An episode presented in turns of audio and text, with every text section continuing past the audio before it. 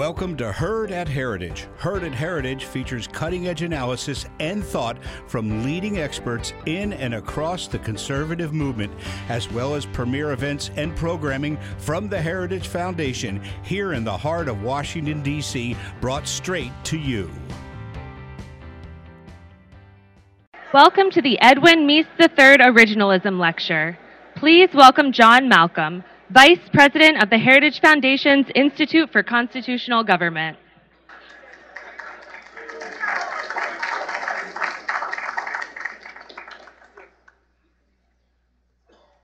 So I am delighted to see you all here today, and those of you uh, who are joining us online uh, for a really special uh, occasion, which is the, uh, the first uh, Edwin Meese Originalism lecture, uh, and I'm thrilled that it's being delivered by my, my good friend, Professor Josh Blackman.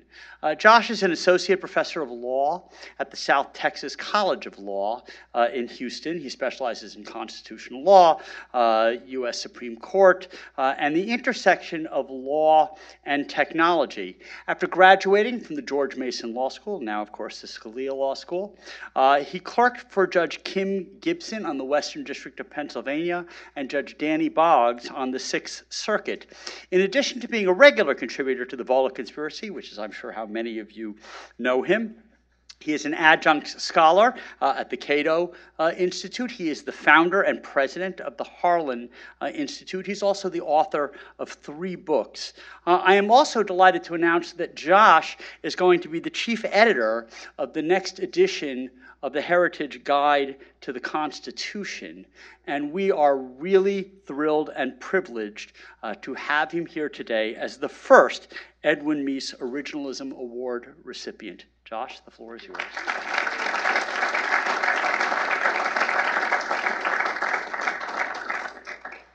Thank you so much. Hello. Uh, it's an it's an honor. It's my honor to deliver the inaugural Edwin Meese Originalism Award. We're honored here especially because we have Attorney General Ed Meese in the room. Uh,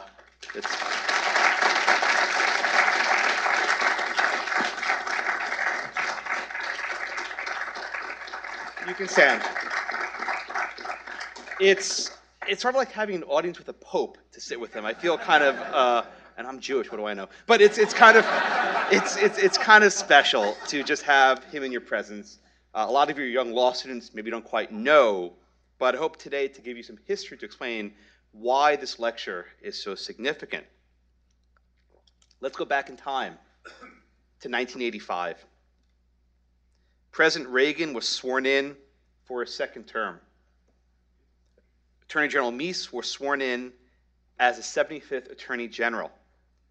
Chief Justice Burger would begin his final term on the Supreme Court. And in 1985, I turned one year old. Thanks, Mom and Dad. Uh, uh, over the span of one year, from 1985 to 1986, there would be a revolution in the law. Justice Rehnquist became Chief Justice Rehnquist. Judge Antonin Scalia became Justice Antonin Scalia the Justice Department was staffed with Federal Society attorneys, and Attorney General Meese gave three foundational speeches. First, in 1985, General Meese spoke to the American Bar Association. He announced emphatically that the Reagan administration would press for, quote, a jurisprudence of original intention. The DOJ would, quote, endeavor to resurrect the original meaning of constitutional provisions and statutes as the only reliable guide for judgment. Meese's remarks sent shockwaves through the legal profession, and it struck a nerve at the Supreme Court. Three months later, Justice William Brennan, the liberal lion, felt compelled to respond. In a speech at Georgetown, Brennan charged that originalism was, quote, little more than arrogance cloaked as humility. Brennan endorsed living constitutionalism and rejected originalism. He wrote, quote, the genius of the Constitution rests not in any static meaning it might have had in a world that is dead and gone, but in the adaptability of its great principles to cope with current problems and current needs. Debate wasn't over yet. The following month, in November of 85, Attorney General Meese gave the second foundational speech to the DC chapter of the Federal Society. And he responded forcefully to Brennan. Meese said, Originalism is not difficult to describe. Three things. First, where the language of the Constitution is specific, it must be obeyed. Second, where, the, where there is a demonstrable consensus among the framers, it should be followed. And third, where there's ambiguity, it should be interpreted and applied in a manner so as at least not to contradict the text of the Constitution itself. Finally, Meese laid out the terms of this great debate between the originalists and the living constitutionalists. He said, quote, we are distinguished opponents and living, I'm sorry, we are distinguished opponents, and we carry on the old tradition of free, uninhibited, and vigorous debate. Meese explained, out of such arguments come no losers, only truth. It's the American way. It is. And the founders would not want it any other way. One year later, in October of 1986, Meese would give the third foundational speech. The speech came at Tulane University in New Orleans. Fun fact Meese was hosted by a young law student named William Pryor. You may know him. He's the chief judge of the 11th Circuit. Um, at the time, uh, Meese made a very simple but foundational point. He wrote, There is a necessary distinction between the Constitution, capital C, and constitutional law, lowercase c. The two are not synonymous. Meese articulated the theory known as departmentalism. He wrote, The Supreme Court is not the only interpreter of the Constitution. Rather, each of the three coordinate branches of government created by the Constitution have a duty to interpret the Constitution, not just the courts, the executive and legislative branches. Here, Meese channeled departmentalism. It wasn't new. Meese used the same language that Abraham Lincoln used a century earlier to challenge the Dred Scott decision. Yet, Meese still created a firestorm in the profession. These three speeches to the ABA in July of 85, to the Federal Society in November of 85, and to Tulane in 1986 began a great debate. Three decades later, I think we can pronounce a winner and a loser in this debate. Justice Brennan and Living Constitutionalism, they lost. General Meese, Justice Scalia, and Originalism were victorious.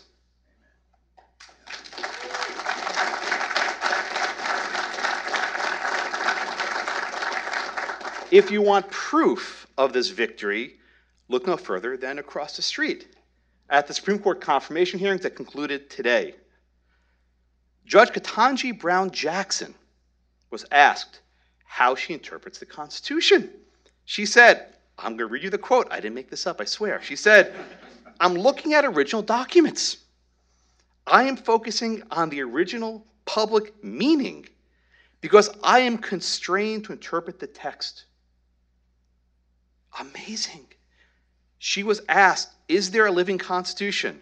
Quote, I do not believe there is such a thing as a living constitution. These answers would have been unthinkable three decades ago. She's saying Brennan was wrong. She's admitting it. She is directly contradicting what was gospel for three decades or longer. It's a Democratic nominee to the Supreme Court feels compelled to identify original public meaning as part of her methodology. And look, she's not alone. Justice Amy Coney Barrett, originalist. Justice Brett Kavanaugh, originalist. Justice Neil Gorsuch, originalist. Even Elena Kagan said, We're all originalists now. By my count, with Justice Breyer's retirement, only two members of the court rejected originalism Justice Sotomayor and, well, Chief Justice Roberts. Seven out of nine ain't bad. Still, for this amazing transformation in the law, we must give credit to the namesake of this lecture, Attorney General Meese. Thank you.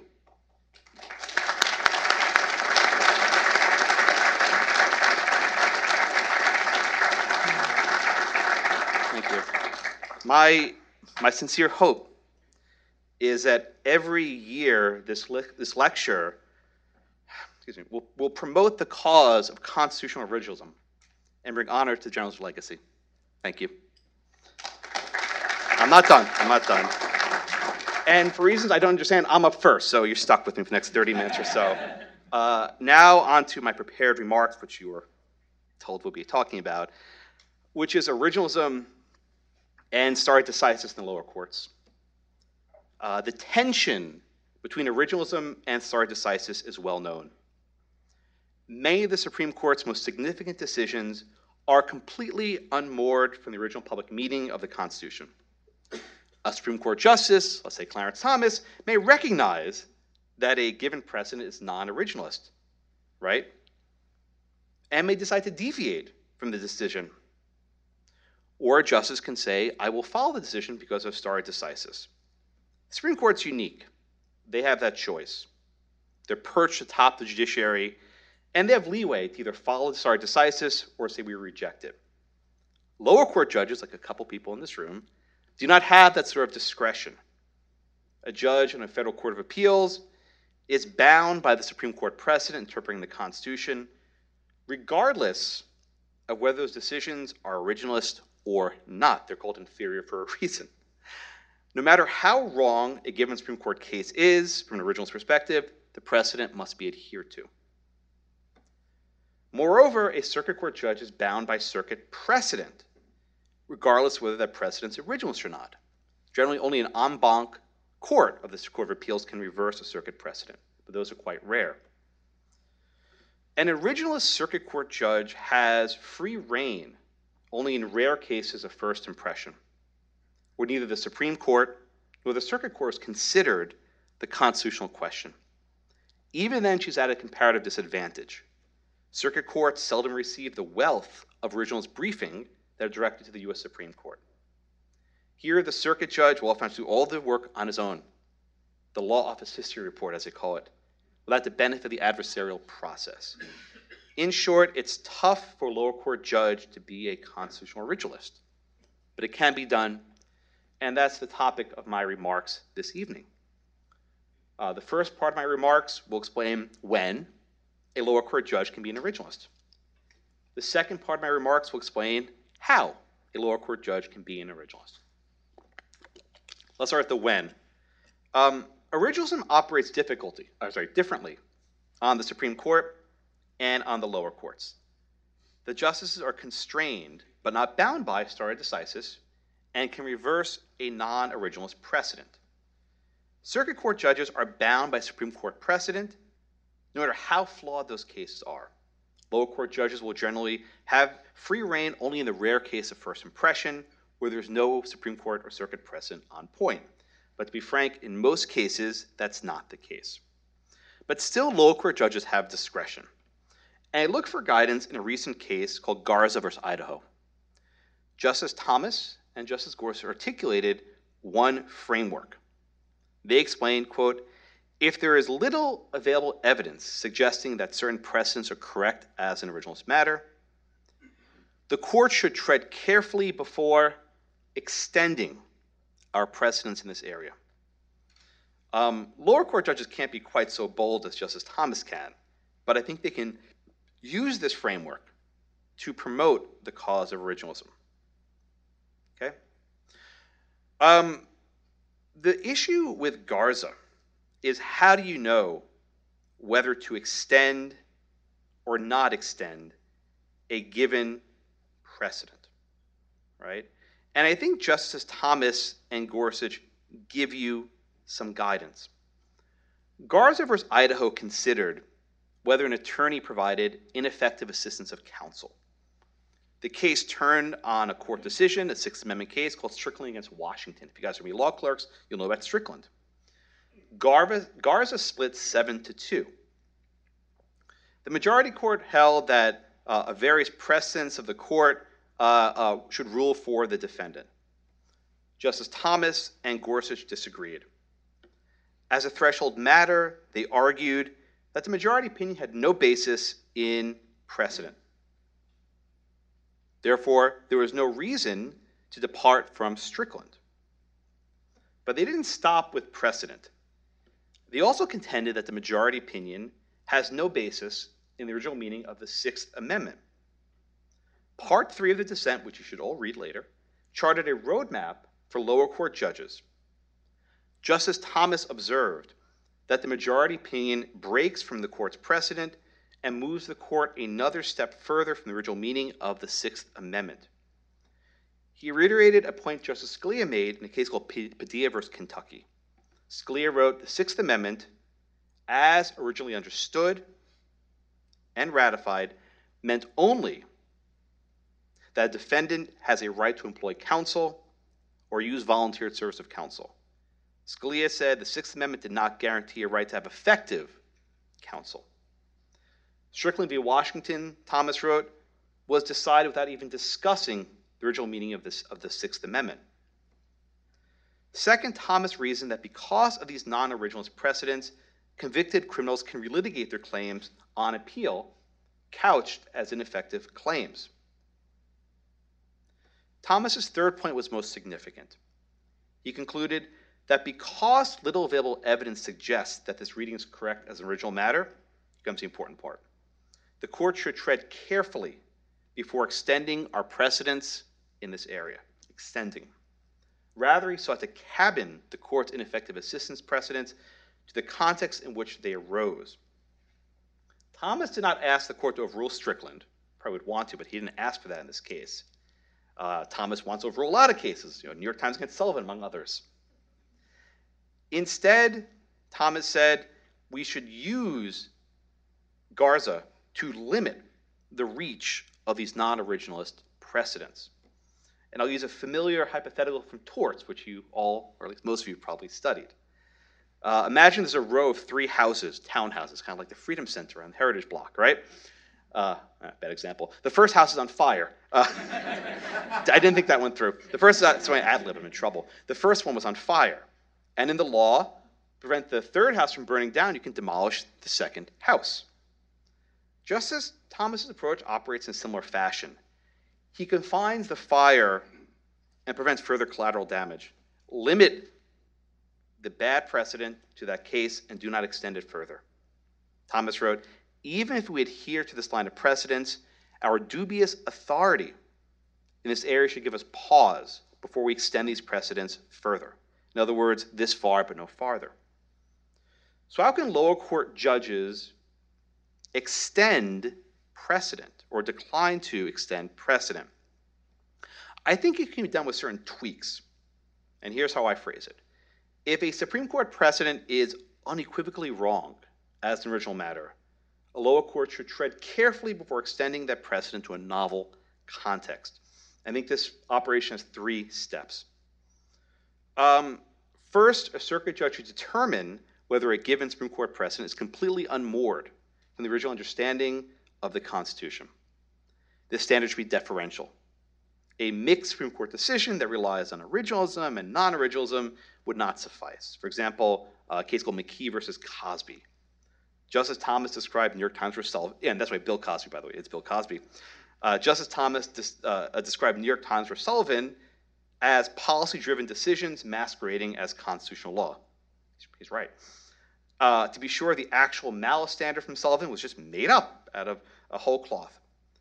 But the constitutional objection to the Sedition Act of 1798 provides some originalist basis to impose a higher bar of liability for government officials, right? So there's some basis. Moreover, many landmark decisions rely on originalism as the law, whether they admit it or not. Bill Baude and Steve Sachs make this point quite well. So I think a circuit justice should not should only apply Garza if she can demonstrate, demonstrate in a written opinion that a given constitutional rule was fabricated of whole cloth, entirely of whole cloth. It's a hard standard to satisfy, but I think it can be done. Okay, step two. A circuit judge must decide if the instant case requires an extension of non originalist precedent. Again, the standard should be deferential. In almost all litigation, the plaintiff will argue her position squarely supported by long standing precedent. The defendant will counter, no, no, no, no, this is a radical departure, don't rule in favor of the plaintiff. If the plaintiff is correct, the court should follow the non originalist precedent. If the judge decides that's unclear, follow the precedent. But if you have a case that is such a clear deviation from precedent, then don't extend it. The judge should decline to extend the precedent by its own force to the plaintiff's novel claim. Constrain the fire, knock down the townhouse, not the Freedom Center. A Supreme Court precedent with no basis in the Constitution has only one value it's a Supreme Court precedent, no more, no less. And that precedent should be given all of its due weight, but nothing more.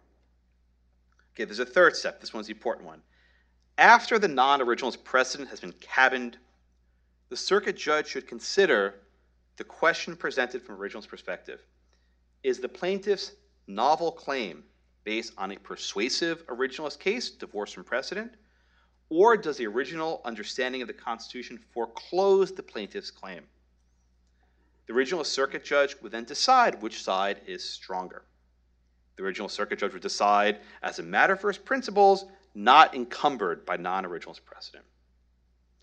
And going back to General Meese's speech 35 years ago, where the original meaning of the Constitution does not support the novel claim, the court should defer to the state and the government to make their policy determinations.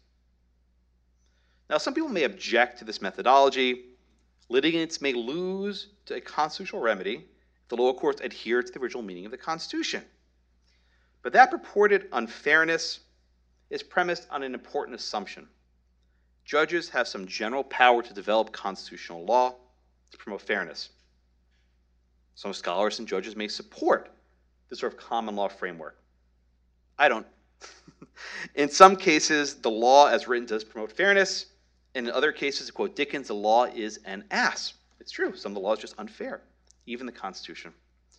When possible, originalist judges should restore the correct, albeit unpopular, understanding of the Constitution, and they can do so by following Garza's three step framework. Okay, that's part one of my talk. Now, the second part how can a lower court judge be an originalist? In an ideal world, where all of you are lawyers soon enough, all advocates would develop originalist arguments in all constitutional cases. Even progressives, KBJ perhaps, who are generally skeptical of originalism, would fine tune their briefs to persuade originalists to cross the jurisprudential divide. Even now, progressives are writing so called Gorsuch briefs. you know them. In Bostock and other cases, try to persuade one of the court's uh, most conservative members. That strategy makes sense at the Supreme Court when only five or six votes in play. But given the current status quo, advocates in the lower court are less likely to invest the time and resources to generate meaningful originalist arguments. More often than not, the effort is not worth the candle. At the Supreme Court, all high profile cases get a load of amicus briefs. In lower courts, originalist friends are few and far between. But lower court judges have some power. They can remedy this deficiency they can request supplemental briefing to determine whether a given Supreme Court precedent is supported by originalist meaning. This can be done on an ad hoc basis or even through a standing order. Either way, judges can ensure that originalism is tested through the adversarial process. And through this process, judges can ensure their opinions are of the highest quality. So let me talk a bit for a minute about the current lack of originalist briefing in the lower courts. Um, we'll be honest, you guys can be law clerks in a few months. Briefing's not always the best. So in some cases, law school moot court briefs are better than those you'll see in the federal courts. Am I right? Yeah, it's true. It's true. Uh, as a result, judges, or at least originalist judges, have to do their own homework sometimes. And this raises ground to the criticism of the law office history, which is a common charge against conservative justices.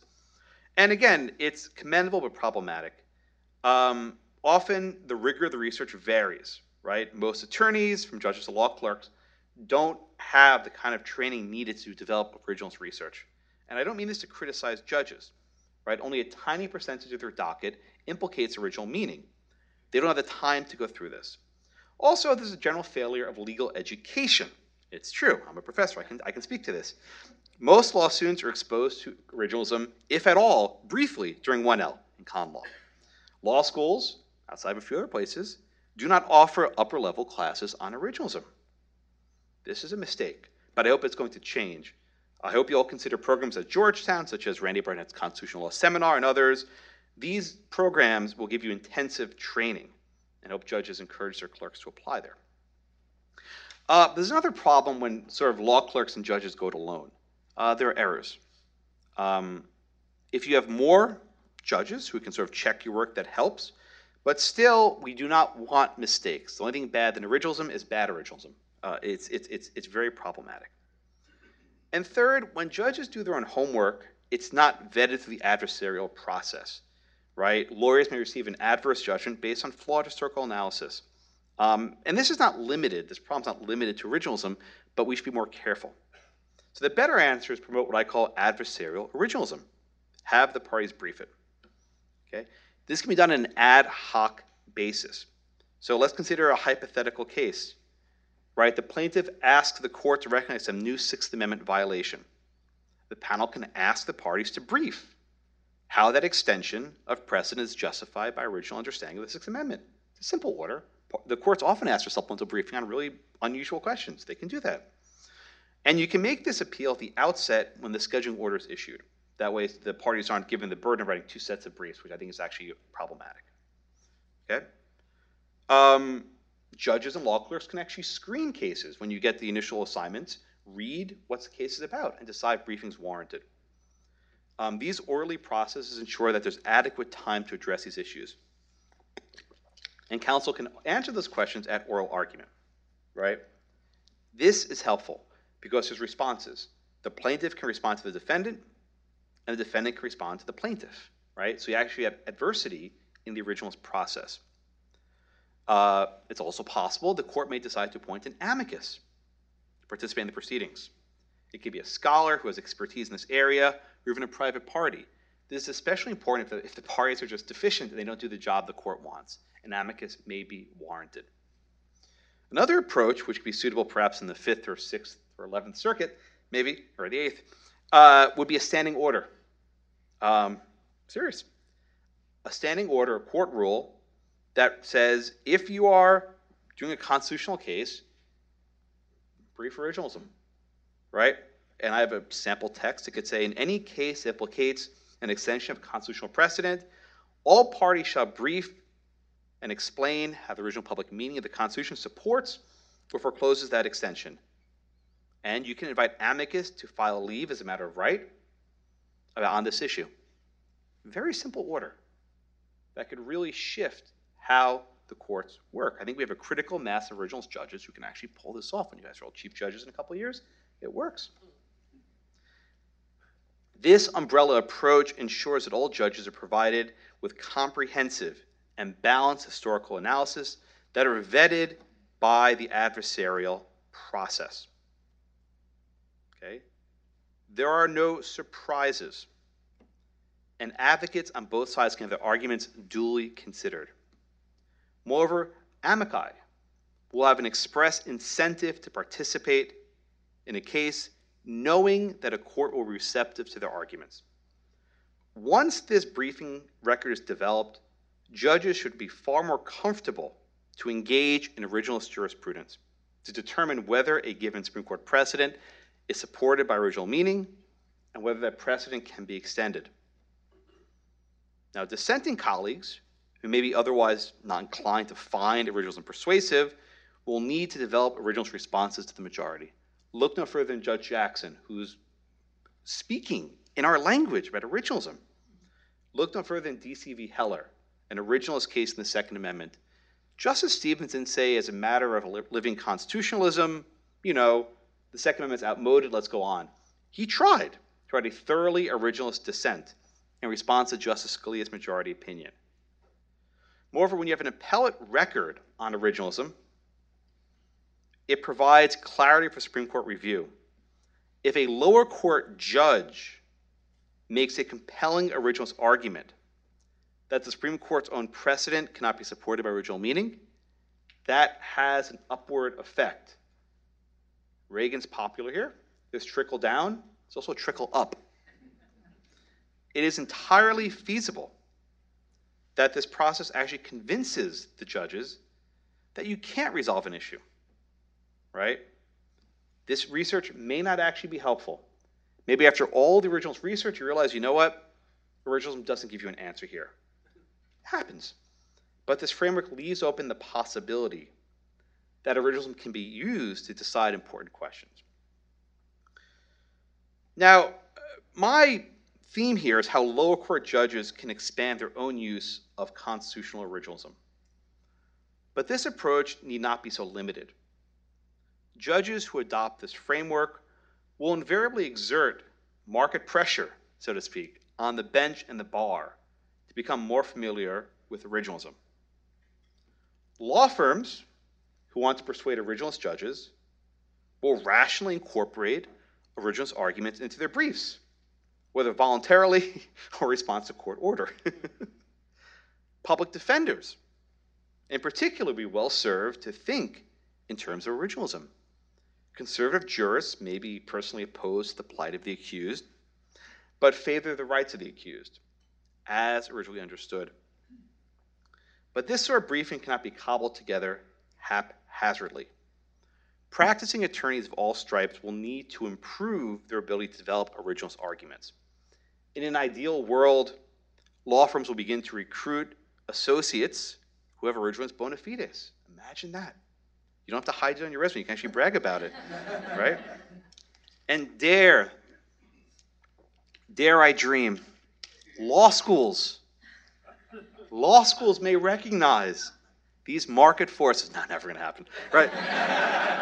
I can dream. Law schools may hope to actually offer specialized courses on originalism taught by actual originalists and not people who criticize it as a, as a straw man. Um, law schools can establish originalism clinics, right? This is not hard, folks, right? Once an issue is briefed in one court, you just copy and paste to other courts. It's actually very repetitive work. You all know this. It's that's how it's done. Um, a simple order from a federal court, a standing order or otherwise, would in time trickle down to all facets of the legal profession. It's not top up, right? We don't need the Supreme Court to make this change. It can be bottom up. I'm sorry, not top down, be bottom up. And in turn, that ripple will trickle back up to the Supreme Court. Um, as the bench and bar are acculturated to originalism, it'll become far more normal for the Supreme Court to base its decisions on originalism. Okay, now let me sort of wrap up by going back to the opening of, of my remarks today. I'm standing up here. I was born again in 1984, so my entire life I sort of had Meese in the wings, right? Just sort of doing the amazing work that he did. Um, I'm able to give this speech today because what he did, what Judge Bork did, what Justice Scalia did, what Clarence Thomas did, what President Reagan did, uh, but for these giants, we would not be here. There would be no Meese Center for Originalism. There would not be an originalism, right? We'd still be living in the world of William Brennan, where Judge Jackson gets up and says, Yep, there's a living constitution. We look to values, contemporary standards, we look to international law. Even if they will not walk the walk, so to speak, they're forcing themselves to talk the talk. We won the battle of the language, we won the battle of ideas. And now, as the Supreme Court sort of ekes to the end of this term with momentous cases ahead, on abortion, on guns, on affirmative action, an entire slew of cases from the Warren and Burger Court may be on the chopping block.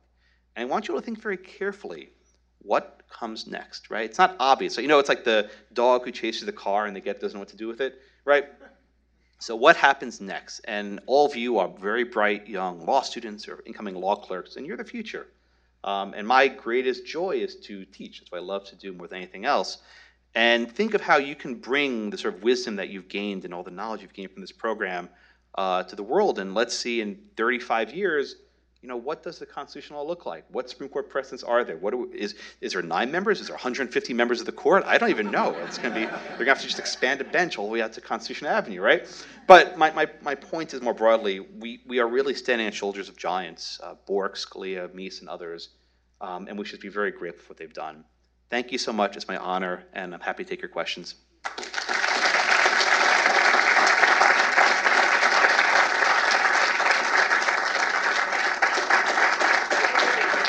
Uh, take the other chair.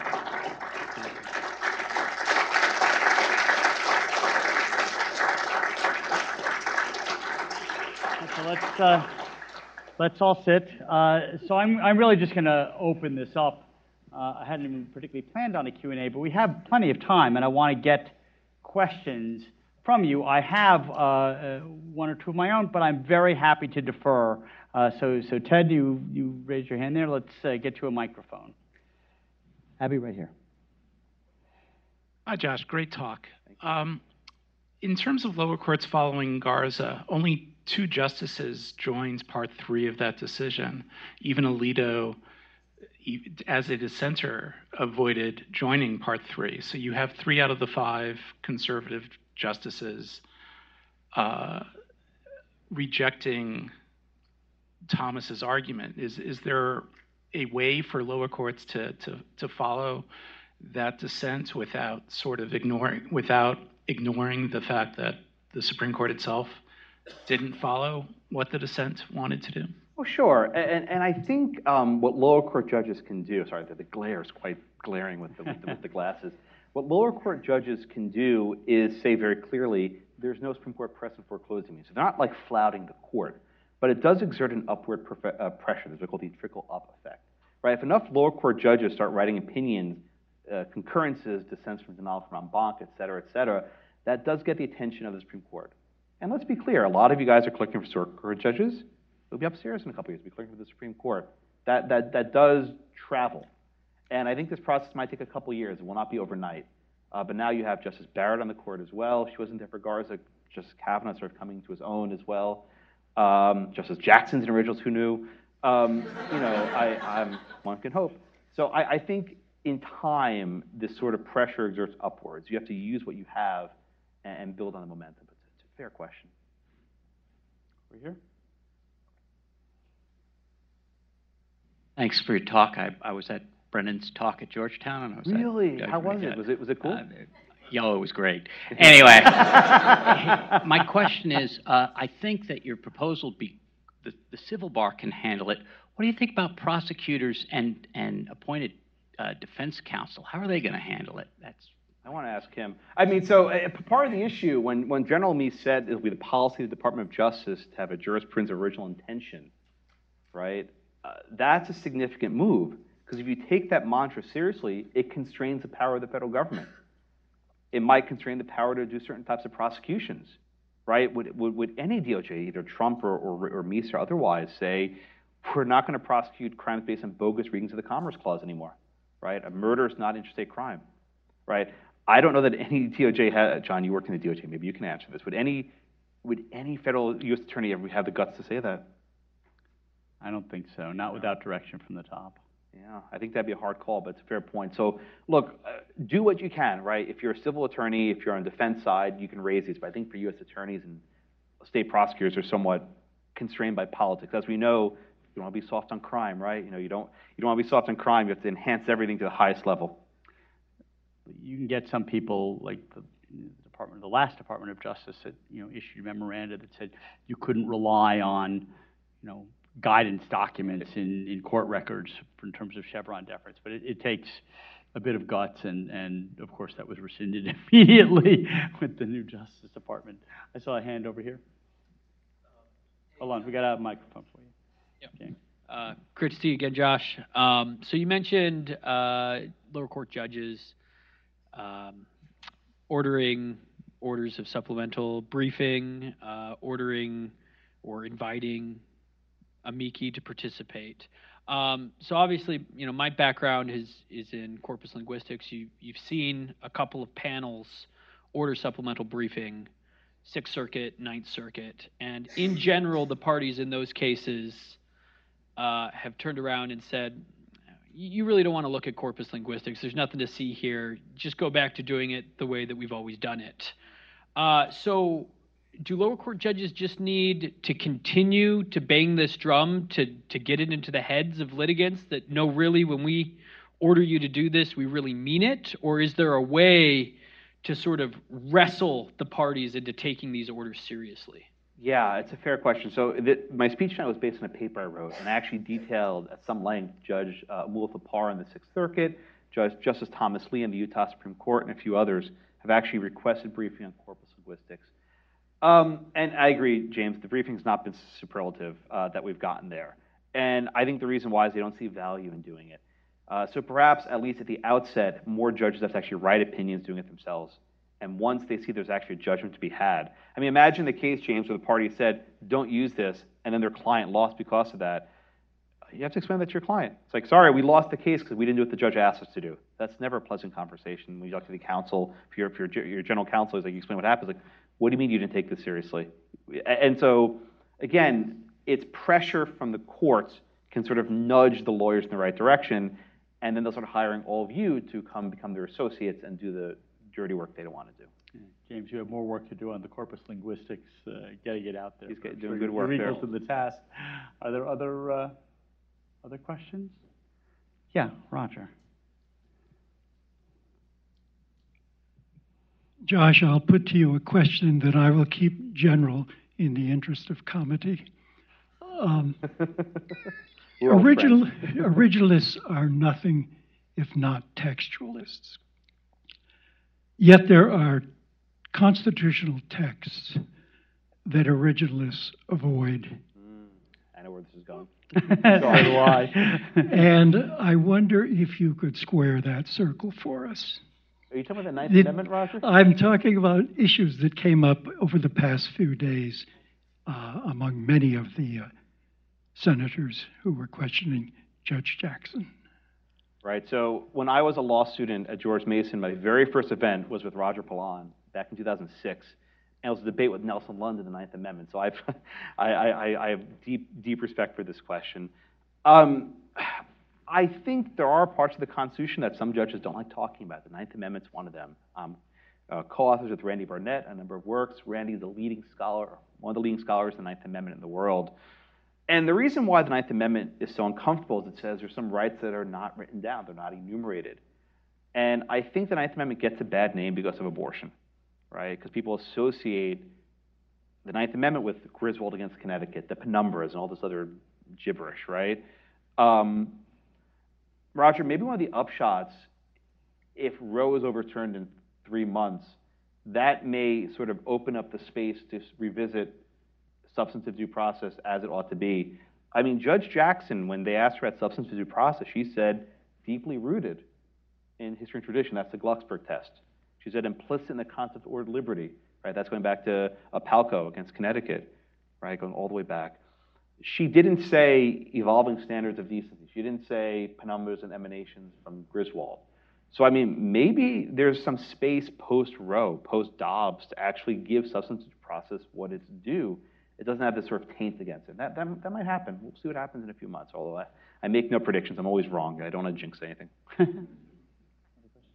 Over here. Josh, one of the things I, I don't understand, and I'm wondering why I don't hear this more often, is that it seems like the strongest argument against the living constitutionalists is that it is anti democratic because it means that people are not using the democratic system to go to legislatures to change the law to what they want. But I don't hear that argument being made. I mean, to me, originalism is is completely and fully supports democracy, the democratic system we have. But I just don't hear that argument being made. Or reliance on Article 5. Yeah, I mean, look, so the Constitution's short. It fits in your pocket. You know, you could hold it right over here. Close to your heart, always. Uh, it's true. I have one in every suit. Um, so we don't forget it. The dry cleaners always get confused with what we usually. They would say, "Is this your passport?" I'm like, "Yes, it's my passport to freedom." Anyway, um, it's true. Um, uh, so Hans, I think your question i- i- i- is fair. Uh, who would you rather be ruled by, right?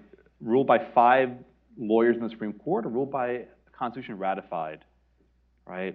Now, of course, we can all be candid. When the Constitution was ratified, none of us were there, right? I wasn't there. I'm not even Attorney General. Meese wasn't there when it was ratified. um, sorry.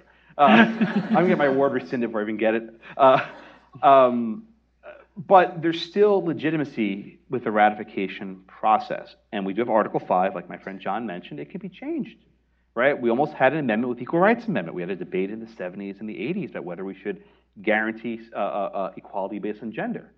Now, that sort of fizzled out because the Supreme Court said, whatever, you guys, we're going to do it by ourselves. But we came very close to a constitutional amendment. And I think it can still be done. Um, but not everything's with the federal constitution. We have states. Judge Sutton wrote a brilliant book about state constitutional law. You should all read it, right? If you don't like something, tell your state legislature to change it.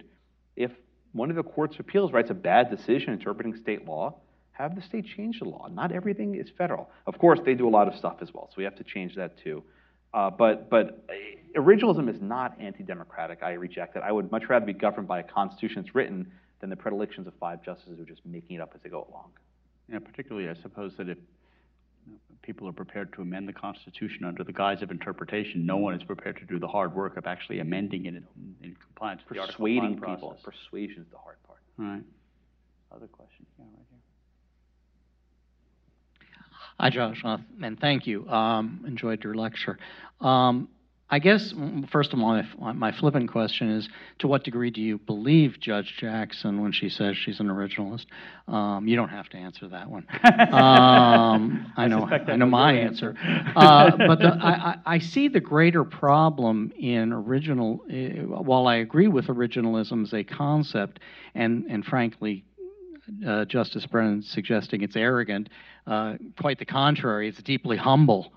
Um, uh, but the left has made a, the organized left has en- engaged in a concerted effort to make war on the language itself. I mean, we've got a, a Supreme Court nominee who doesn't know what woman, uh, woman means. Um, we got a Supreme Court that doesn't know what marriage has meant for 6,000 years of recorded human history. Um, equity versus equality. To what degree has the, uh, I, I think one of my professors from college would have referred to the Melian dialogue. I think that's where the ancient Athenians couldn't even agree on the meaning of words. And that's where we're going in this country. And I see that as a, a a, a harsh opponent of the type of originalism that many of us agree with and advocate. Do you see that as a continuing problem, and how do we counter it? Uh, I, I sense a Hadley Arkes, Adrian Vermeule flavor of your question, just just just slightly. We say Vermeule through, it's like Beetlejuice, we just appear. Um, I, I mean, look. So, are there certain truths? So, I mean, let's talk about Bostock, right? This was a decision about the title, uh, Title VII of the Civil Rights Act. The statute was enacted 1964, right? A very long time ago, when in most states homosexuality was illegal. It was a crime. Um, yet the Supreme Court, Justice Gorsuch and Chief Justice Roberts said, of course, that the Civil Rights Act of 64 means you can't discriminate on the basis of sexual orientation, gender identity, which were concepts that were unknown in, entirely in, in, that in that era that, that that this could be the meaning of the text. Um, I don't know why Gorsuch did what he did. He convinced himself, and that's where we are. And I can't criticize him any more than I've already done. So I'm done criticizing Gorsuch. Uh, but what I will say is that uh, there is value in textualism because promotes that there is fixed meaning in the world. Some things are fixed. There's uh, certain set things in life that don't change. Um, even even Roger's question about substantive due process, this should be a historical inquiry, right? It's not looking at what's in our hearts and minds today. And I hope that originalism, in some sort, could be like kind of like the bulwark. Uh, to use another National Review icon, William F. Buckley, you know, you're sometimes standing on top of a train screaming, "Stop! You know, stop! Stop! Stop!" And I feel often that originalists are doing that.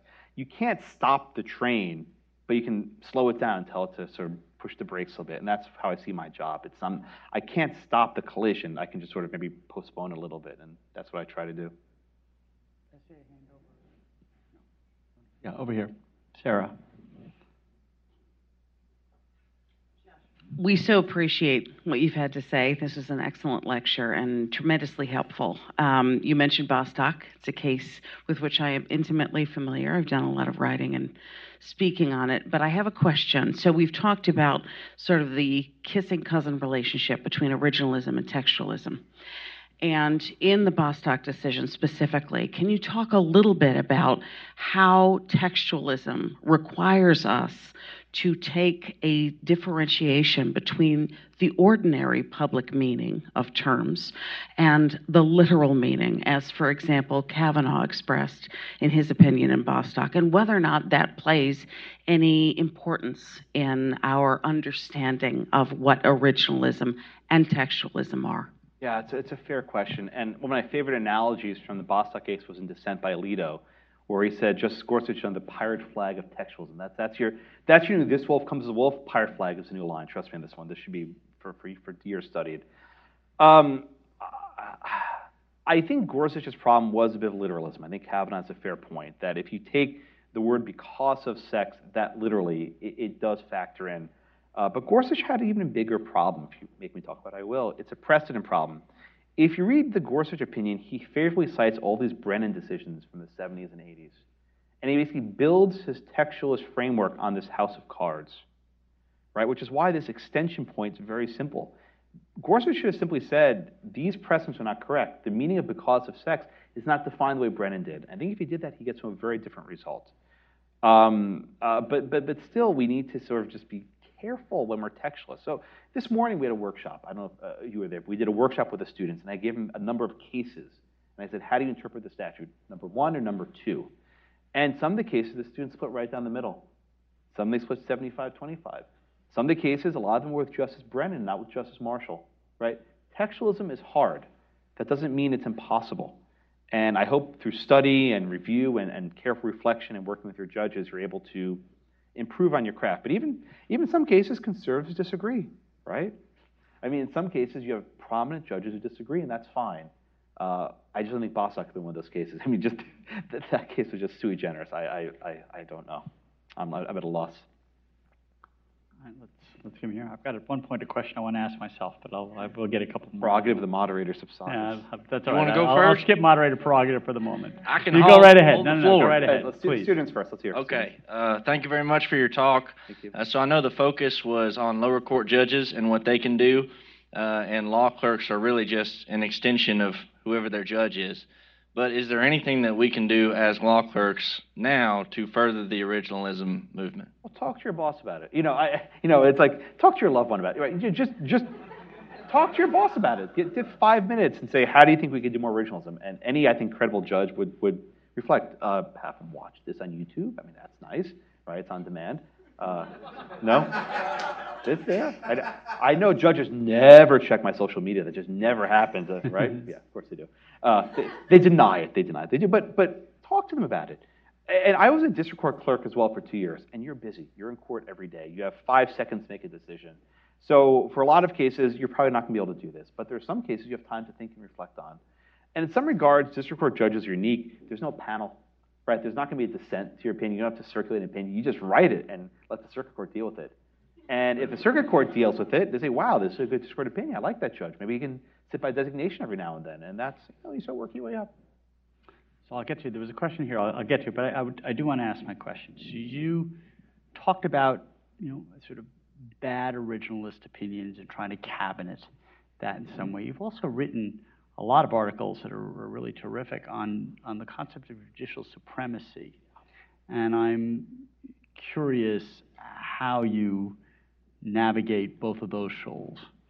Right. So uh, the third speech that uh, uh, General Meese gave at Tulane back in '86 was in large measure a response to Cooper against Aaron. Yeah. Now, a lot of you maybe were taught that Marbury versus Madison said that the Supreme Court is the supreme law of the land.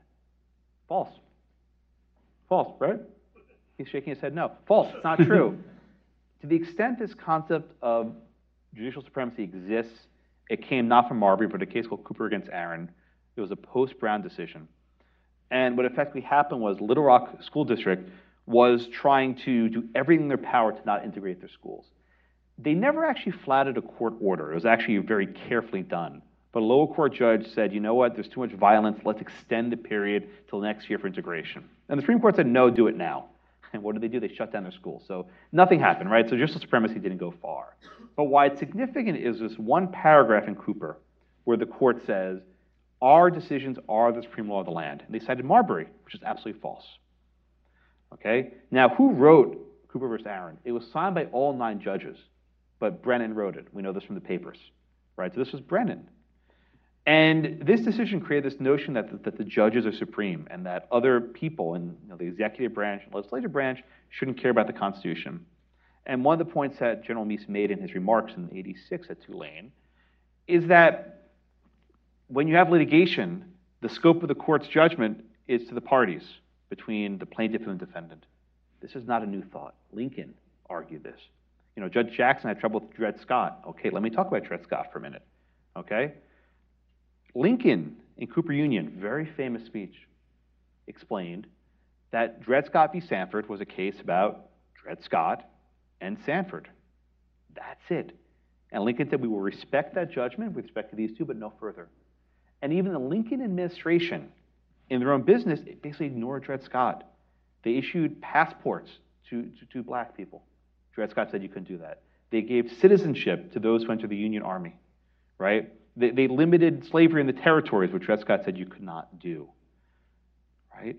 So the notion that you limit a decision that's wrong to its facts has really good roots with Lincoln. Uh, but people don't like that because that leads to saying the Supreme Court's not supreme. But now, I got to tell you, John, with liberals, they don't like this court. I think we're going to see a resurgence of departmentalism. I'm, I'm dead serious. You're already seeing blog posts by left professors saying, let's talk about ignoring the Supreme Court. So we're basically back in Dred Scotland, right? Nothing ever changes. We're still Lincoln and Taney. Nothing ever changes. Uh, but I, you know, I don't see a conflict, right? What is supreme, right? Go to Article 6, Supremacy Clause. What is supreme is not the Supreme Court. It's the Constitution. And if you're making a ruling based on the Constitution, you're good. You're good. You, you don't have to worry about anything. It's only when decisions are not based on the Constitution we get into the problems of departmentalism. Fascinating. So if you, if you can't pack it, ignore it. Yeah, Right, can't pack it, uh, ignore it. Burn it down. Burn here. the court to the ashes. I'm burning everything down today. the Library of Congress is on fire. Never mind. Uh, Thank you, Josh. As I, wa- I was wondering as you were speaking, um, I was thinking about, you know, for the average district court judge, they're going to probably, on a given day, week, month, encounter much more in the realm of sort of everyday um, statutory interpretation than constitutional interpretation. So, in that light, I wondered what your thoughts were um, in the scope of this history from 1985 to 86 to the present. Um, whether or not it's true that uh, we're all originalists now and everyone's willing to bite that bullet, is it more true that we're all textualists now when it comes to statutory interpretation? And can you speak to the relative ground that textualism has gained in statutory interpretation relative to you know, the willingness of many judges at any level to apply the same rigor when it comes to major constitutional questions that attract more attention and touch on more sensitive issues? That's a fair question. So there are decisions from the Supreme Court from the 70s and the 80s that say something like this. Because the legislative history is ambiguous, we turn to the text, right? That's done. No, Scalia won that one without question. Uh, even to this day, in the U.S. Supreme Court, Scalia's been passed away five or six years now. They'll still say, for those who find legislative u- history helpful, they're still talking to him, though he's, he's not here anymore. So Scalia won that battle. I think whether all judges are actually textuals or pretend, I don't know. You know, Jackson, for example. But they're going to start with the text at least, and at least pay, pay homage to the fact that there's text.